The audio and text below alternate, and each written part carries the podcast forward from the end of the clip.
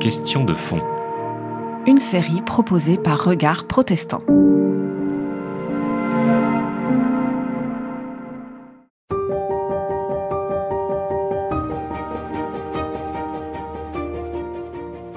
La vie est très joyeuse en, en Israël.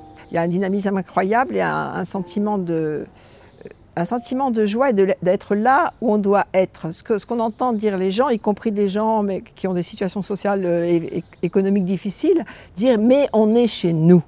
Et ce, quand on dit et on est chez nous, on sent mais un, soulagement, je veux dire, euh, séculaire. quoi. C'est le résultat d'années, de siècles d'errance et on est chez nous. Et, et ça, euh, je veux dire, ça dépasse toutes les inquiétudes. Euh, et en même temps, les inquiétudes sont là. Euh, tout le monde euh, vit ces inquiétudes pour la bonne raison que toutes les familles ont des enfants qui font leur service militaire et qui vont partir, euh, qui sont à l'armée, qui vont peut-être faire la guerre. Donc, alors, je crois que ce qui compte beaucoup là, c'est l'unité du pays, c'est-à-dire que les, on sent que les jeunes, les jeunes gens qui font leur service, qui sont à l'armée, sont les enfants de leur famille, sont les enfants de tout le monde. C'est une armée populaire. Donc je crois que ça, il y a une solidarité qu'on sent et je pense qui permet ça, c'est-à-dire que ça a du sens. Et c'est ce qui permet euh, de vivre ça euh, comme ça, de, vivre ces réalités quand même tellement difficiles.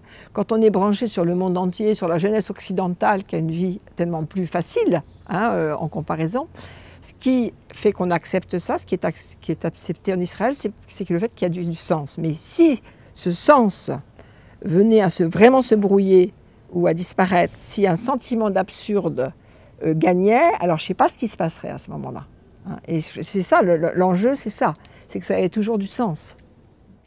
L'angoisse, c'est le, fait d'être attaqué et qu'il y ait de très nombreuses victimes. Euh, Qu'Israël disparaisse, non, parce que les gens croient au destin d'une certaine façon. Ils pensent que s'ils sont là, c'est qu'il qu y a un sens dans l'histoire. Ça, c'est la première chose. La deuxième chose, c'est qu'ils ont pris leurs précautions en s'armant au maximum et en s'entraînant en permanence. C'est exactement ce qui se passe. Euh, et au niveau des jeunes, comme euh, le disait Florence, cet attachement à, cette participation des jeunes à la défense du pays, elle est énorme. Euh, tellement bien que, par exemple, il y a des années, un, soldat israélien qui avait été enlevé par des gens du Hamas par l'intermédiaire d'un tunnel euh, a été échangé, Gilad Shalit, a été échangé contre 1000 terroristes. 1000 terroristes dont une grande partie d'entre eux ont refait des attentats en Israël. Donc c'était vraiment parce qu'il n'était pas question pour Israël d'abandonner un soldat. Quelqu'un qui avait risqué sa vie pour le pays, il n'était pas question de l'abandonner. Donc euh, le Hamas le sait, il essaye toujours d'enlever des soldats pour obtenir euh, des résultats semblables. Et donc ça, ça, ça montre la détermination des Israéliens à défendre profondément, je dirais, toutes les parties de leur corps, quoi. Et, en particulier, bien sûr, leurs enfants. Ça, c'est une chose. Maintenant, il y a un sens du destin, je ne crois pas du tout. Il y a peut-être des gens qui pensent dans leur fond, euh, qui vivent en permanence dans une sorte de, de doute euh, sur la vie, sur le destin et tout ça, qui pensent qu'un jour Israël pourrait, euh, pourrait euh, disparaître. Mais vous savez, il y a des années, il y a eu ce qu'on a appelé le, le, complexe de Masada. Je ne sais pas si vous avez entendu parler de ça. Le complexe de Masada, c'est de toute façon, Masada ne se rendra jamais. Donc ça veut dire les Israéliens, c'est quelque chose qui, qui, qui fonde aussi la, la, présence israélienne. Ça veut dire, quoi qu'il arrive, jusqu'au dernier, mais, on sombrera pas, c'est-à-dire on ne se rendra pas, on ne quittera pas. Donc ça, c'est quelque chose qui, qui, est quelque chose de très fort, euh, d'autant plus qu'aujourd'hui, Israël a des moyens militaires qui sont quand même respectables, on peut dire, et qui donnent euh, un aspect concret à cette, euh, à cette résistance, à cette volonté. Maintenant, par contre, on ne peut pas dire que ça leur fait rien d'entendre ce qui se passe en Europe et tout, parce que ça peine énormément les Israéliens. On ne peut pas dire qu'ils vivent ça très bien, euh, parce que d'abord, euh, euh, la première chose qu'ils font remarquer, c'est que les médias en Europe, ils se sont appuyés sur les déclarations du Hamas. Ils n'ont absolument pas écouté, ça ne les intéressait pas du tout ce qu'Israël pouvait avoir à dire. Ensuite de ça, c'est clair que quand il y a des victimes, ce n'est pas quelque chose de particulièrement valorisant. On peut très bien comprendre qu'il y a un malaise, que les gens réagissent, ça c'est parfaitement accepté. Que, que les gens s'interrogent et se demandent qu'est-ce qui s'est passé. Ça c'est parfaitement accepté. Ce qui est moins accepté, c'est l'uniformité des, critiques qui ne cherchent pas à comprendre quelle était la situation. Parce que la situation pour les Israéliens à ce moment-là, c'était d'avoir des, des populations qui étaient poussées par le Hamas, derrière laquelle il y avait des gens qui étaient en armes, qui étaient des militants durs du Hamas, armés, c'est pas les Israéliens qui disent, c'est le Hamas lui-même. Parce que le Hamas, au bout d'un moment, il s'est trouvé dans une situation un peu bizarre. Parce que si jamais on disait que Israël ne tuait que des, civils, alors qu'est-ce qu'on fait de tous les héros qu'ils ont envoyés en première ligne euh, se faire tuer? Donc eux-mêmes ont déclaré, c'était pas une marche pacifique. Il y avait 53 de nos membres les plus durs qui étaient euh, derrière. Ok? Maintenant, les pauvres gens qui ont été poussés pour ça, on, peut avoir que de la compassion pour eux, parce que le Hamas est passé dans les maisons et a dit attention, si jamais vous n'allez pas manifester, vous êtes des collabos d'Israël. Alors devant une situation pareille, je comprends que les familles, elles n'avaient pas tellement de, choix, hein. et puis elles se rendaient pas forcément compte non plus de ce qui se passait. Maintenant, la situation pour les Israéliens, telle que c'était vu par les Israéliens, c'était de se dire voilà, il y a des gens euh, qui vont enfoncer la barrière, ils vont déferler sur les villages du sud d'Israël, ils vont massacrer des gens parce qu'ils sont armés, parce que c'est l'ennemi euh, numéro un d'Israël, et ça va se terminer dans un bain de sang. Donc notre rôle, c'est de, les arrêter par tous les moyens. Alors, par tous les moyens, on peut discuter, est-ce qu'il y avait d'autres moyens pour les arrêter? Je ne suis pas un spécialiste de l'armée, euh, est-ce qu'il y avait d'autres moyens? Alors, ils ont essayé quand même les gaz lacrymogènes, ils ont essayé, je crois, j'ai vu qu'il y avait des canons à eau aussi, je ne sais pas quelle efficacité ça a eu. Euh, c'était très difficile, avec des drones, ils ont lâché aussi des, gaz lacrymogènes. Il y a des tracts qui ont été envoyés aux populations leur demandant de ne pas participer à ces manifestations. Il y a eu des efforts qui ont été faits, mais ça n'a pas eu un grand résultat. et le résultat, on le connaît, c'est un nombre de victimes qui évidemment euh, suscite, euh, suscite la, compassion, parfois la colère, l'étonnement, l'interrogation. Ça, on peut comprendre. Ce qui, ce qui, ce qui est, moi, ce qui personnellement me, heurte profondément, c'est que, en réalité, il n'y a pas vraiment de compassion pour les Palestiniens dans ces manifestations contre Israël et, et pour la cause palestinienne. On a transformé les Palestiniens en cause. Et il y a beaucoup de gens qui ne connaissent pas grand-chose en fait, et qui, affirment des choses ou qui colportent des soi-disant informations qui n'ont rien de, réel, c'est-à-dire des gens qui soi-disant s'intéressent mais ne s'informent pas vraiment et transforment les Palestiniens en cause palestinienne. Et je crois que ça c'est extrêmement dangereux parce qu'il euh, y a des tas d'associations qui militent pour la cause palestinienne mais qui n'aident pas les Palestiniens. Et parce qu'il me semble que si on veut aider les Palestiniens aujourd'hui, c'est plutôt euh, d'agir euh, d'une manière ou d'une autre pour euh, peut-être pour influencer dans, un sens de, réconciliation et de conciliation avec Israël, de, les mettre face au principe de réalité, parce qu'ils ont tout à gagner, tout le monde a tout à gagner à faire la paix. Dans les sociétés civiles, il y a quand même des signes, alors je ne sais pas en quelle proportion, mais il y a des gens qui, qui ont des relations les uns avec les autres. il y a des associations entre, le, entre, des, entre, des, entre des juifs et des musulmans, entre des palestiniens et des israéliens. Florence, il faut distinguer aussi entre le Hamas, mm. qui est sous l'emprise euh, des frères musulmans, parce que c'est une organisation islamique, euh, qui, qui, prône le djihad et qui est lié à des groupes islamiques à l'extérieur. Le Hamas, c'est une chose. Avec les autres Palestiniens de Cisjordanie ou les Arabes israéliens, il y a un dialogue permanent.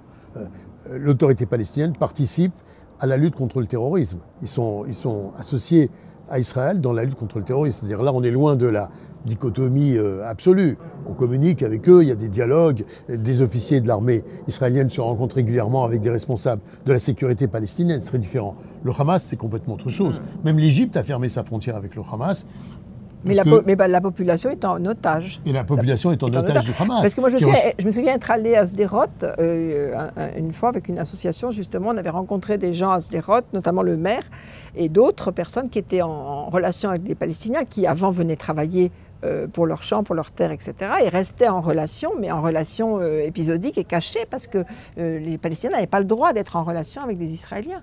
Mais des liens se maintiennent quand même, mais, la, la, population est vraiment en otage. Bon, je crois que si on voulait faire quelque chose pour les Palestiniens de Gaza, il faudrait imposer un désarmement.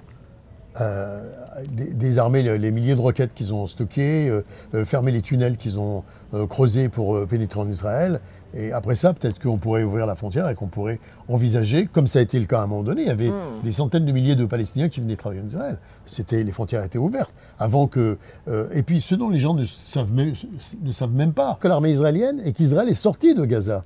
C'est-à-dire qu'aujourd'hui, c'est un, territoire palestinien complètement indépendant. Euh, les, gens ne, ne savent pas du tout. Par rapport à Gaza, ils sont dépendants de l'autorité palestinienne qui leur a coupé les vivres, parce que il y avait ce qu'on appelle la réconciliation palestinienne qui a échoué, puisque Mahmoud Abbas devait prendre le pouvoir là-bas. Il a dit, moi, je ne prends pas le pouvoir si on ne me donne pas les armes. Je ne veux pas être un, homme de paille au milieu, euh, sous la, sous avec un pistolet sur la tempe pour gouverner. Donc euh, vous désarmez et la police palestinienne normale de la Cisjordanie va rentrer là-bas et assurer la police. Ils n'ont pas voulu. Donc voilà. Mais, mais en tout cas, euh, en partie, c'est vrai ce que vous dites, parce que tous les, tous les camions de vivres, ils transitent par Israël. Voilà. Mais parfois, eux-mêmes, ils sabotent les lieux de passage euh, des camions.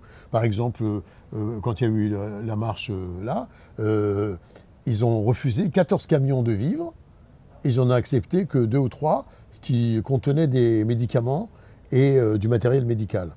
Tous les autres, ils n'ont pas voulu de vivre. Et ils ont coupé. Voilà. C'est-à-dire, il y a une volonté aussi de martyrologie euh, qui, est, là. Mais, ça, c'est les autorités, ce n'est pas les gens, hein, ce n'est pas la population. Alors il y a les, femmes, là, euh, Shalom, là, cette, euh, cette, association des, femmes qui font la paix, qui est née donc après justement la guerre de Gaza en 2014 et, qui se développe énormément. Elles sont venues présenter leur association à Paris l'hiver dernier d'ailleurs. Elles organisent des grandes marches. Et ça, c'est quand même un mouvement euh, extrêmement positif, c'est-à-dire de femmes qui manifestent. Il y a des femmes de droite, des femmes de gauche, des femmes religieuses, des femmes laïques, des femmes de toutes, euh, de toutes sortes, euh, qui disent une chose, c'est qu'on ne veut plus la guerre. On ne veut plus envoyer nos enfants à la guerre. Donc trouver les moyens. Nous, on n'est pas, on veut pas s'engager politiquement pour un parti ou un autre. On, voilà ce qu'on veut. nous sommes des femmes, nous ne voulons plus. Nous sommes des mères, nous ne voulons plus que nos enfants aillent faire la guerre. Donc ça, c'est un exemple. Mais il y a, aussi une, une association euh, dont, Gérard fait partie là euh, sur les racines, Shorashim. Euh, ah hein, cette euh, association qu'on a il y a une association qui rassemble des Palestiniens et, qui rencontre nous, par exemple, on a organisé une, mm. euh, à un moment donné, après une série d'attentats, on est allé dans les territoires et on est allé rencontrer des Palestiniens et des, ce qu'on appelle des colons, des gens qui, qui vivaient dans l'environnement et qui avaient accepté de se rencontrer et de discuter. Ce qui était intéressant, c'est que le Palestinien qu'on a rencontré, c'était quelqu'un qui avait été en prison pour terrorisme. Il était sorti, il avait décidé que le terrorisme, ça ne payait pas et que ce n'était pas du tout le, moyen qu'il fallait pour euh, faire entendre la cause palestinienne. Mmh. Et j'ai demandé euh, quelle était sa conclusion. Il a dit, seule la reconnaissance du droit, de la justice, peut conduire à quelque chose. Il faut faire un travail ensemble, un travail pacifique. Et c'est d'autant plus méritant mm. que lui, par exemple, quand il rencontre des Européens qui se jettent sur lui en lui disant alors les Israéliens sont des salauds et ainsi de suite, il les arrête tout de suite en disant arrêtez, arrêtez parce que si vous dites ça, ça ne nous aide pas. Alors euh, franchement, si vous croyez que je suis venu euh, en France ou ailleurs euh, pour euh, cracher sur les Israéliens, vous vous trompez parce que nous, on est pour se rencontrer, pour essayer de faire des choses ensemble. Et il y a quand même beaucoup d'organisations comme ça. Mm. À Haïfa, mm. les étudiants, parce Haïfa c'est une ville mixte, il y a beaucoup d'étudiants arabes et, israéliens et des Palestiniens qui se rencontrent. Il y a beaucoup, d'initiatives.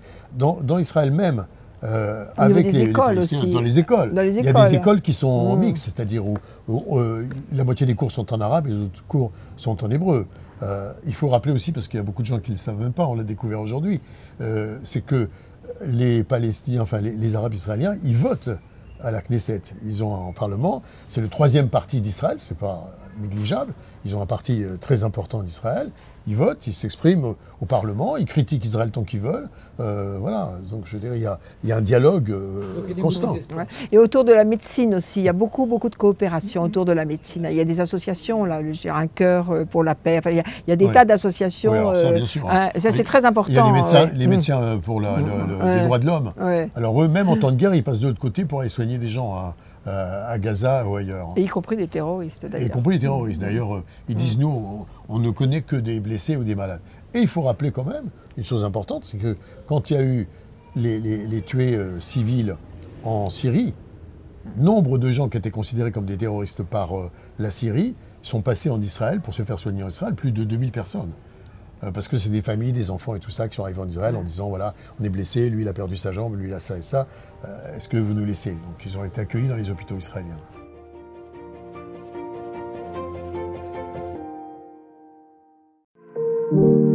C'était Question de fond.